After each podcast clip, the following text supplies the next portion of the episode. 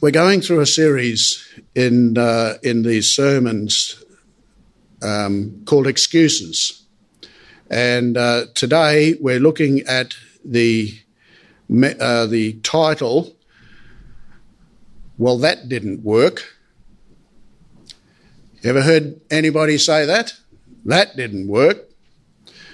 We might ask, why do people come to the point where they give up and they say, well, that didn't work? Could it be that it was not a good plan in the first place? Could it be that it was a good plan, but not executed well enough? Could it be a result of faulty expectations? Could it be that the plan was not explained well enough in the first place? Or could it be the uh, one executing the plan was more interested in something else and didn't catch the value of what he had before him.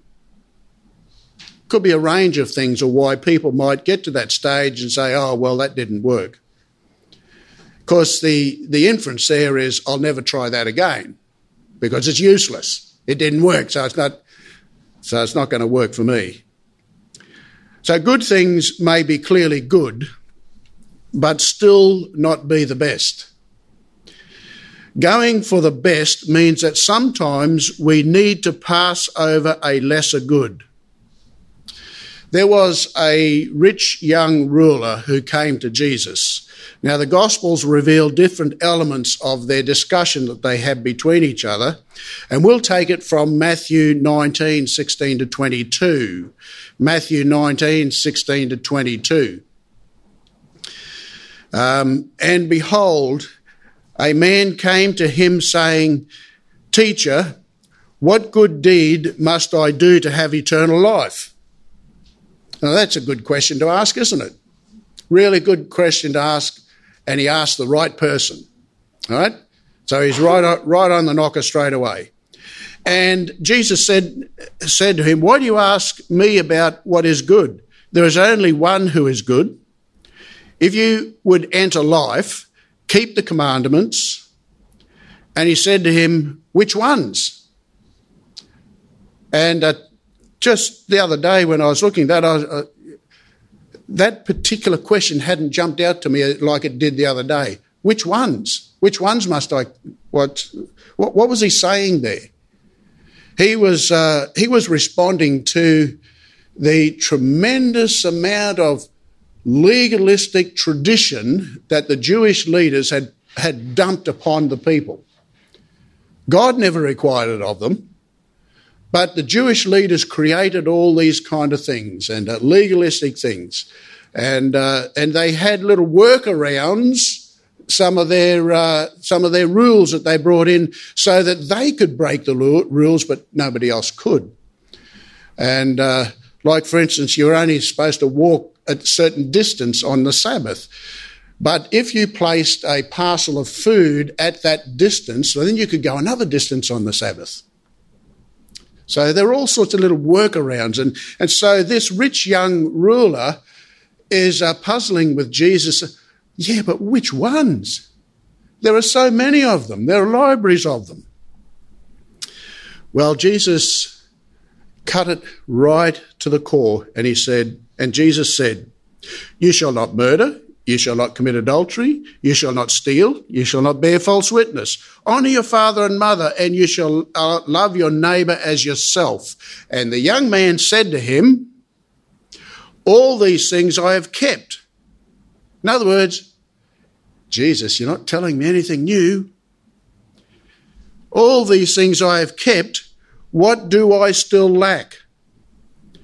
You see, in his heart, he knew that he lacked something, and people know in their heart that they lack something, and, and there's a puzzle going on in their minds. You know, if I died now, would I be right to stand in the judgment seat or, or stand before the judgment seat of Christ? How would I fare standing before the judge of all judges? That's a question which rolls around in many people's minds. And it did in his in this mind. And, and he's and he said, What do I still lack? And Jesus said to him, If you would be perfect, then go, sell what you possess, give to the poor, and you will have treasure in heaven, and then come follow me. Now, bear in mind that this was a question directed to that individual. May not be necessarily to you, but the principle involved in this is applicable to us all. What do you love the most? That's what Jesus was really getting at. It wasn't the possessions things. It wasn't saying, oh, you got too many possessions. It's the love. You see, he said, love your neighbour as yourself. And he thought that he had loved his neighbours all, all his life when really he had all this huge wealth. And Jesus was obviously telling him that, uh, look, you've got all this wherewithal, and look at all these poor people around you. And how did that young man respond? Well, with great sadness. For it says, When the young man heard this, he went away sorrowful, for he had great possessions.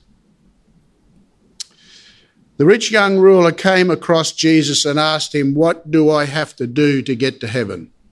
It was an honest question, and it received an honest answer that was um, tailored for his particular need. And the young man's response revealed where his real love was.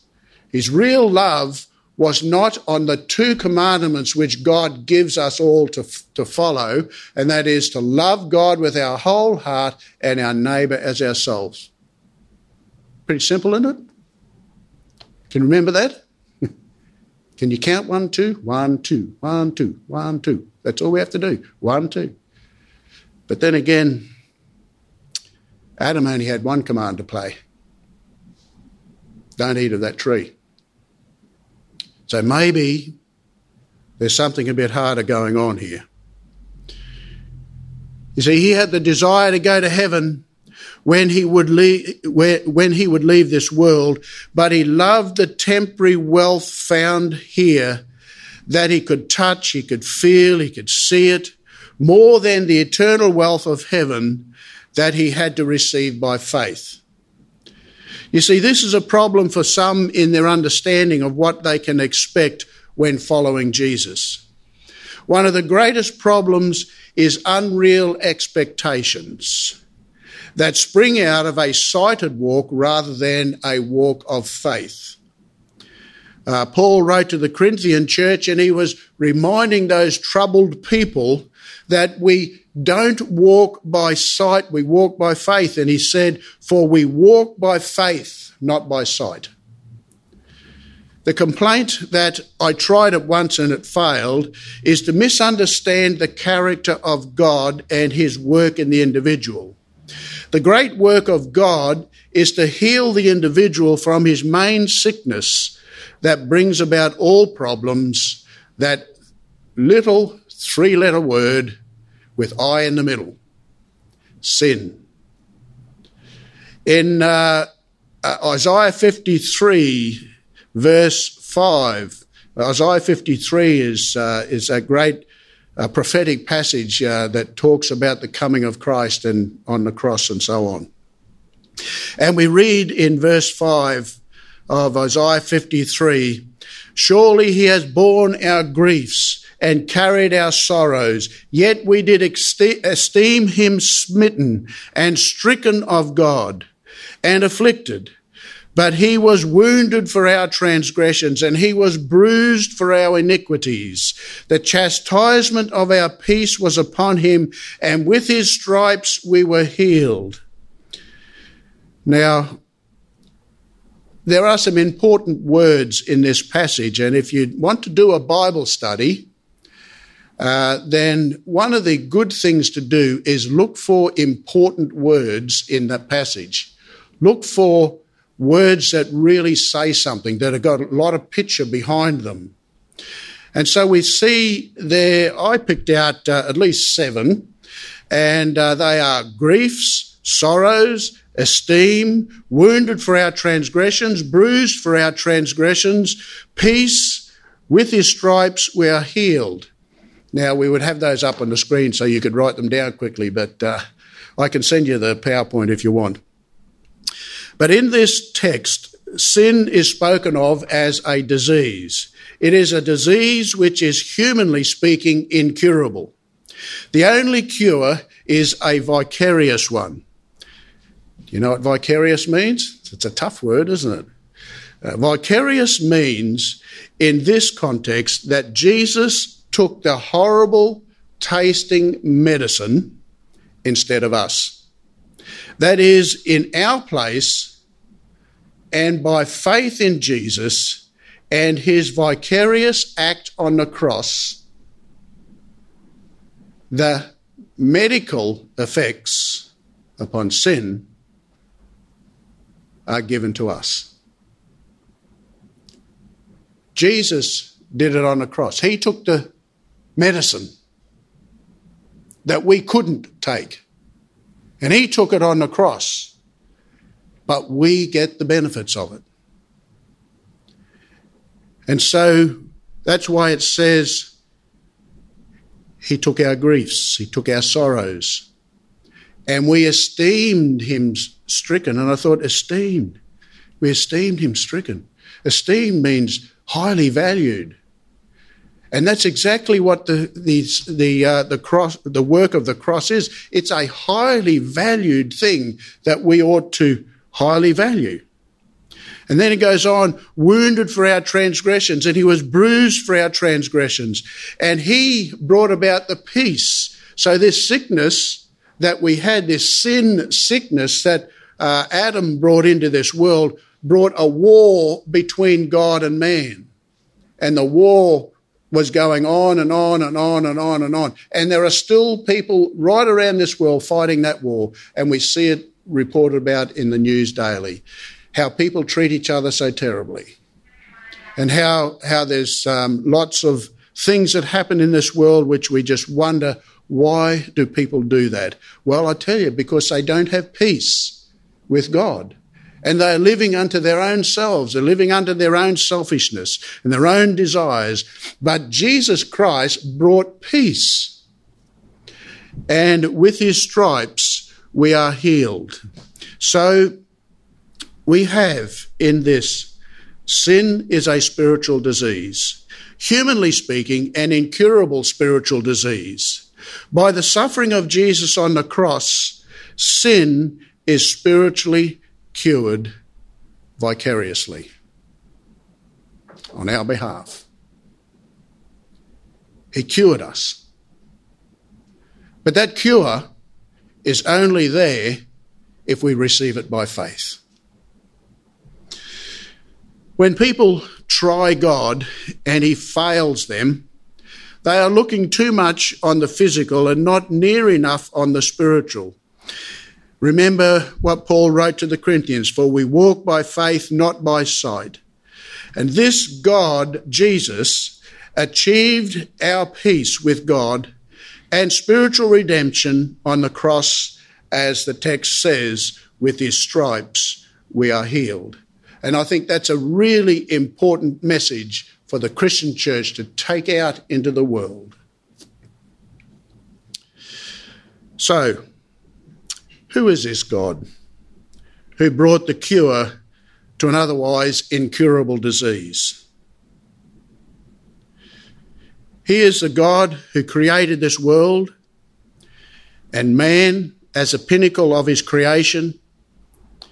From a Calvinist wording, the reason for creation is God created man that we might know him and enjoy him forever. Isn't it lovely? Isn't it lovely? This is a divine act of the extension of love that others may be fulfilled. God didn't have to create this to be fulfilled himself. He didn't have to create you and I to be fulfilled himself because he is fulfilled within himself. He wants to share himself just as the marriage vows reflect this um, sharing of one another. So God wants to share himself with mankind. From a Wesleyan Methodist wording perspective, why did God create this world and man? God's purpose for humanity. We believe that God's whole law is summarized in the two great commandments to love God with all our heart and, uh, and fast cars driving down the street. Did you hear that? It's pretty, pretty loud, isn't it? I'll read that again.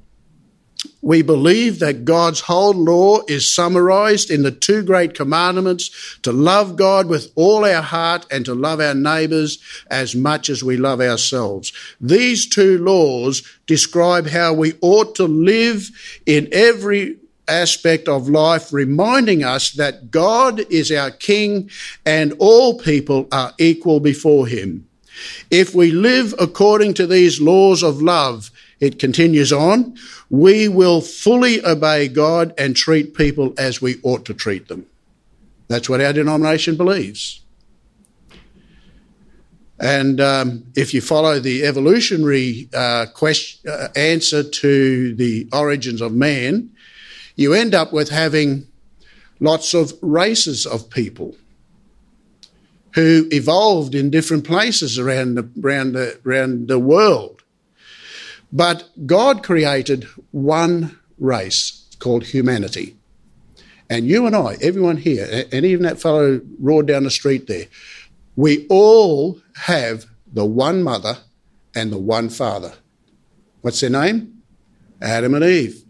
We all come from Adam and Eve. And that is why God says we ought to love one another because we are family. We're family.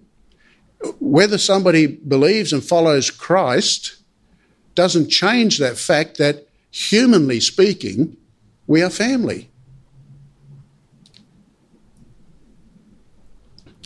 God's interaction with his creation from the start has been to extend his love to it ever since Adam brought sin into the mix and God's interaction was not, has not faltered, but has been consistent as reflected in the atoning work of Christ on that cross.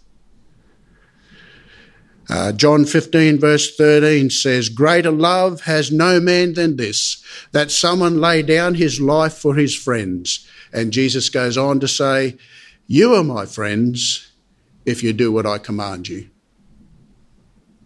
Do you follow Christ? Maybe you are not there yet.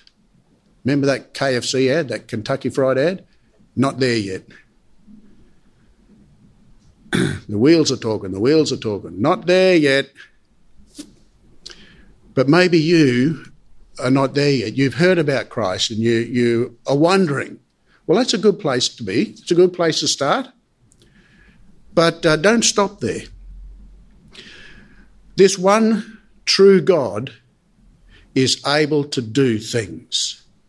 First of all, is to fulfill his promise. In Romans 4, chapter, uh, chapter 4, verse 16 through to 21, if you want to uh, quickly look that up, Romans 4, 16 through to 21. I'm going to read it. I'd like you to listen carefully. And the last verse is what I want to, want to talk to you about. Uh, that is why, and I might, before I start, previous part of Paul's letter to the Roman church, he was talking about the law, uh, God's law, and uh, the law of the Old Testament, and and the Jewish people who are trying to bring people back under the law when there was the grace of Christ that was already in this world and in this great mix.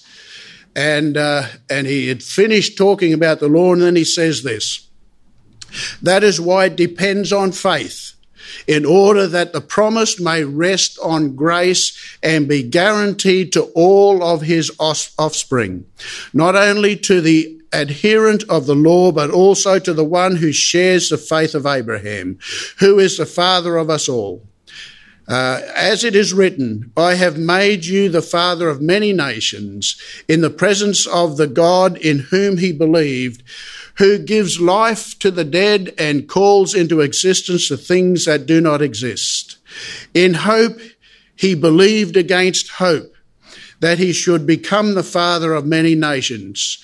As he had been told, so shall your offspring be. He did not weaken in faith when he considered his own body, which was as good as dead since he was about a hundred years old, and his Sarah, his wife, was ninety something, ninety three, I think it was, or something like that. Or when he considered the barrenness of Sarah's womb. No unbelief made him waver concerning the promise of God, but he grew strong in his faith as he gave glory to God. And this is the verse I want you to grab hold of today. Fully convinced that God was able to do what he promised. Abraham had probably the biggest faith challenge of us all. And until he learnt better, he um, he tried to do things his own way and he, he took things into his own hands and he ended up making a bigger problem for the world than he uh, than he was trying to fix. Uh, see, he tried to force God's hand, but he learnt later on to just follow God and trust His promise. And when we impatiently take things in our own hands, we cease trusting God, and we too create a bigger problem than we are trying to fix. And so in Daniel chapter 3 and verse 17, we see that uh, God is able to deliver you. Uh, in the Old Testament, we see lots of experiences where uh, people are in terrible situations and God delivered them. And we see some in the New Testament days too. But this one will take from uh, the Old Testament with King Nebuchadnezzar and uh, the three Jewish boys, Shadrach, Meshach, and Abednego. And just a few verses here it says, and Nebuchadnezzar was talking to those three boys, and uh, you remember the story how he had built this 90 foot gold tower of himself uh, image of himself, and everybody was to bow down and worship this, but that was an affront to the Jewish people. And uh, Shadrach, Meshach, and Abednego refused to bow down. And, uh, and it was noticed. And, uh, and then the king said to him, And who is the God who will deliver you out of my hands? Uh, chapter 3 and verse 17. Daniel 3, verse 17. And who is the God who will deliver you out of my hands? He puffed up, wasn't he? Shadrach, Meshach, and Abednego answered and said to the king, O Nebuchadnezzar, you have no need to, sorry, we have no need to answer you in this matter. If this be so, our God whom we serve is able to deliver us from the burning fiery furnace, and he will deliver us out of your hand, O king. Remember that fiery furnace? It was a, it was a quite a fearsome thing. And the three young Jewish boys were saying to saying that God will deliver them one way or the other as God willed. But there was a third option which God chose. Their trust was completely in God and they would obey whichever way it went. You see, the, the, the, the third option was that God would sustain them through the fiery trial. Now, you have fiery trials in your life. How do you approach them? God, take it away from me.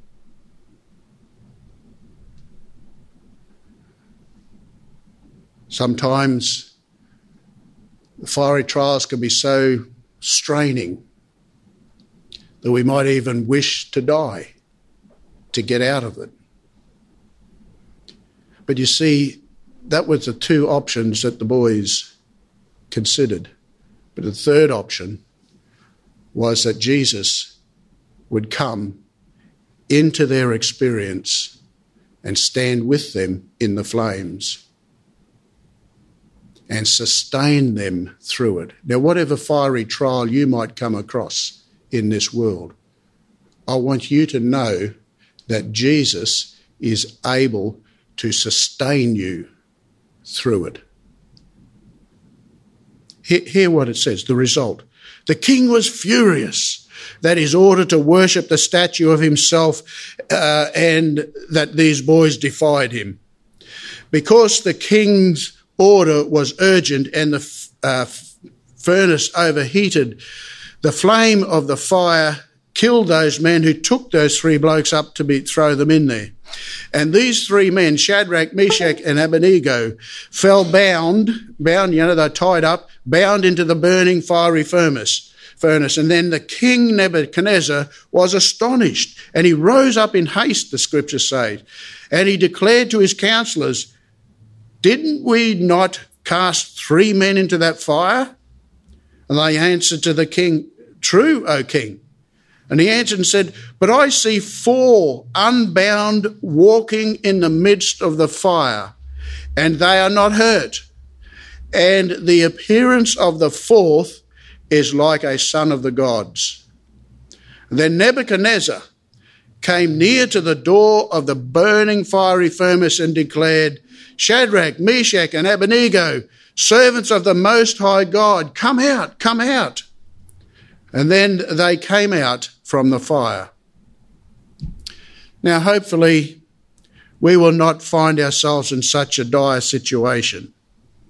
But we do find very challenging times coming our way at times.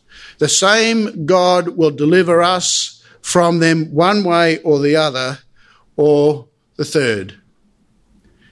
You see, it is a walk of faith that Jesus promised to be with us till the end of time and that is still relevant for today. So, my friends, what about you? When trials come your way, how do you react to them? Do you get all emotional about it? And, or do you sit there and you think to yourself, okay, yeah, this is a bit awkward. This is a bit tough. And this is hurting. But Jesus, you've promised to be with me. And you've promised to stand with me and help me to be able to respond in a godly way. Give me your wisdom as I launch into this fiery situation. He will deliver us, or he will sustain us through the trials as a witness to his ever abiding presence. And then there is this God, he will guard what you have entrusted to him. In 2 Corinthians, sorry, 2 Timothy chapter 1 and verse 12, it says, speaking of Jesus and his gospel, Paul preached, but I am not ashamed, for I know whom I have believed, and I am convinced that he is able to guard until that day what has been entrusted to me. Again, we could apply the important words investigation here. Now, not ashamed is, is pretty upfront. It simply means what it says. He is not ashamed to be known as a follower of Christ. He is not ashamed to declare that before whoever comes to him. He's not ashamed of these things. We know simply what that means. But there are other words there which need just a little explanation. And they are I know, I am convinced, and the word able. And I want to quickly give you this. I know. This is a primary verb and it is here borrowed from the past tense. So what? He knows now the comfort and protection of God because he has already experienced it in the past and he has found it to be totally reliable in the present. That's what that means. I know this because I have the knowledge of it in my history.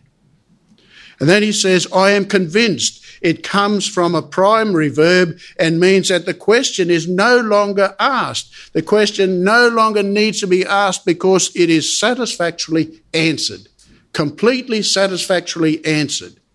Why? Because I know in whom I've believed. So, whatever fiery trial comes Paul's way, whatever fiery trial comes your way, you may confidently say, I know in whom I have believed. I am convinced, he says, and able, the word able. Well, that word, there's some words that come out of it, the original word, and it's powerful, strong, mighty, able power. In other words, power that actually does something, achieves something. And, uh, uh, and the most simplest of words, and it has, um, it is full of finality. It's what it comes out of. It's full of finality, and that's the word able. It is full of finality. In other words, the whole question of whether I am safe in God's care is not even a question for me. Because I am totally convinced, because I know whom I have believed. And everything that I have committed to Him, He will keep it. Now, I uh, wish I had that uh, PowerPoint up because I could show you some funny pictures. But, um, I'll try and describe them to you. See, at this point, uh, I was going to say to you, I had a go at uh, flying the simulator plane out here at the historical village. Uh, it's an interesting little exercise. I challenge you to go and do that. And it showed me that I was able to land the plane well. Sometimes. and at that point, I was going to have a plane that I'd seen that was sitting on its, on its front propeller up and down like this. and it was quite a, quite a, a funny photo. Um, but you know, you might you might want someone to fly your plane who can land it upright every time, wouldn't you? And so it is with walking through this world. You want to walk with someone who is reliable in every circumstance every circumstance. You see, he is able to save forever. Because of Jesus' great ability, we confidently read in Hebrews 7, verse 25, uh, consequently, he is able to save to the uttermost those who draw near to God through him, since he always lives to make intercession for them. Christ is always interceding for you, right now, this very second. He is interceding with the Father on your behalf. And one final verse I want to give you today that He is able to keep you from stumbling. Jude, verse 24. Now to him who is able to keep you from stumbling and to present you blameless before the presence of his glory with great joy. Isn't that a remarkable thing? He is able to present you blameless. Now, how many times do you feel that guilt and that blame from things that come back to your mind? And Christ is going to present you without any of that, completely blameless to the Father. And he is able to do that. I don't know how he's able to do that, but he is able to do that. And we remember that, that those few words there about able, it is full of finality. He has finished it, it is completed, it is done. Amen.